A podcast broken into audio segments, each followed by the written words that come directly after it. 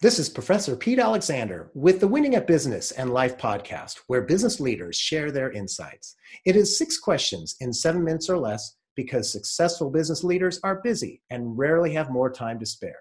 So let's get to it. Question number one in a few sentences, tell me who you are and what you do. Hi, my name is Jeff Davis. I am an international keynote speaker, business consultant, and author of the award winning uh, new book, Create Togetherness. And what I do is my firm helps uh, B2B revenue leaders strategically align sales and marketing to accelerate revenue growth. Excellent. Jeff, great to have you on. Question number two What's yes. the best thing about working in your industry?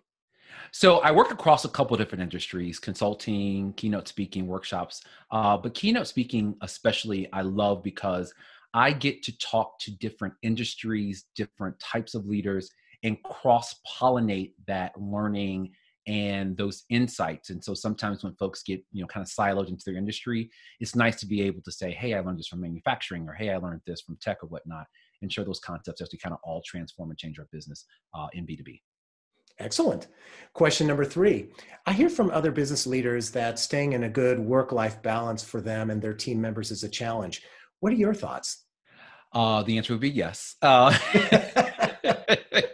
across the board. But I think uh, the way that I'm able to to I wouldn't say achieve that, but strive to achieve that every day is reminding myself about when I am burnt out, I'm not as effective as when I am when I'm really able to be rested uh, and laser focused. So I'm always reminding myself about am I being the most effective, and if not, then switch it up that's really insightful i mean people don't realize that you know once you burn yourself out you just don't have the energy right yeah. diminishing returns absolutely that's a great way to put it excellent question number four what other successful business leaders like yourself should be on my podcast ooh like myself that might be I, I, don't. Well, here's what I'll say. I'd love you to have Gary Vee on the show. Now, I, am careful with like myself. I'm not at this level, um, but other folks that I've seen doing great work. Uh, I would say Roderick Jefferson of Roderick Jefferson Associates, um, mm-hmm. really focused on sales enablement. Um, Todd Caponi, who also wrote a book, uh, a recent book called The Transparency Sales. So he does a lot of work helping helping sales organizations understand the power of importance of being authentic and transparent and working with the modern buyer. So those are two two folks that you know I I kind of keep my eye on that come top of mind. Oh, great! Thank you for that. And question number five: what insight or advice would you give to other business leaders? Ooh, I think, and I continuously solicit advice, especially in the early days of building a business. But the one thing that has stuck with me the most is be thoughtful about working on your business as much as you're working in your business. Mm-hmm. And I think as a solopreneur, somebody in a small a small firm, and I, you know I'm building out my consultancy as we speak. Mm-hmm. Um, you get so caught up in just working in the business that it's sometimes hard to be like, you know, am I actually doing things that are moving a needle, or am I just doing being active and moving things around? Mm-hmm. And so mm-hmm. I've learned over time to really block my time so I can work on strategy and work on the business to make sure that the things that I'm doing today are still relevant. And if they're not, get rid of them.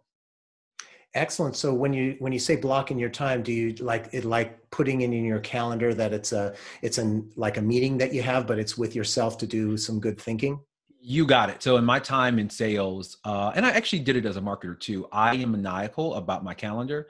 Um, I think in the beginning of business, of starting a business, I kind of like slacked a little bit because I was kind of all over the place. Mm-hmm. Um, but really, I, I, have set you know strategy sessions for myself to be you know to review the business, make sure that we're doing the right things, uh, and those things have made me more effective and more efficient uh, in what in what I'm working on and what I'm trying to achieve. So I absolutely say for any business owner, whether just even if it's an hour on Friday morning to just sit down and think, uh, it is well worth it.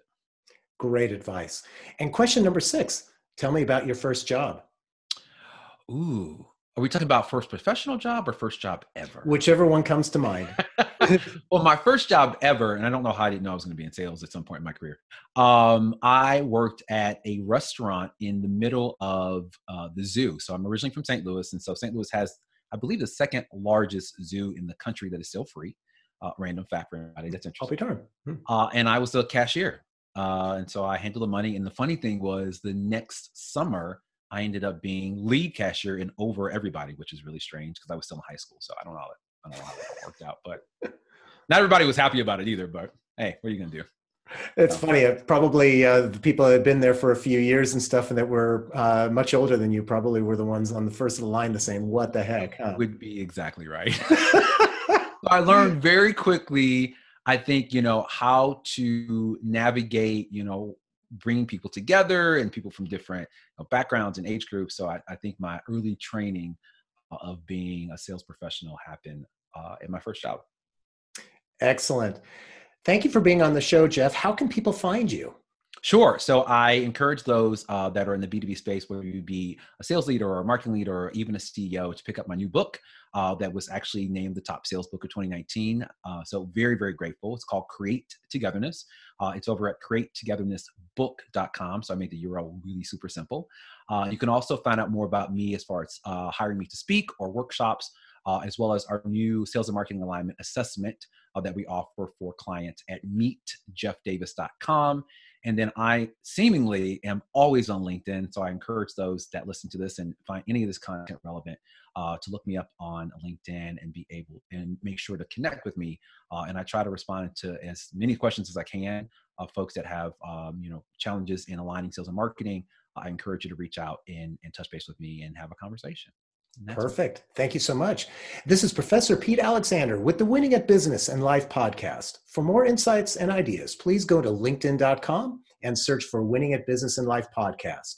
Thanks for listening.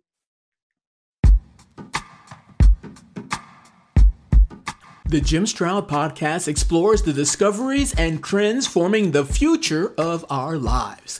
Brain to brain communication, robot bosses, microchip implants for workers, and artificial intelligence replacing human workers are all happening now.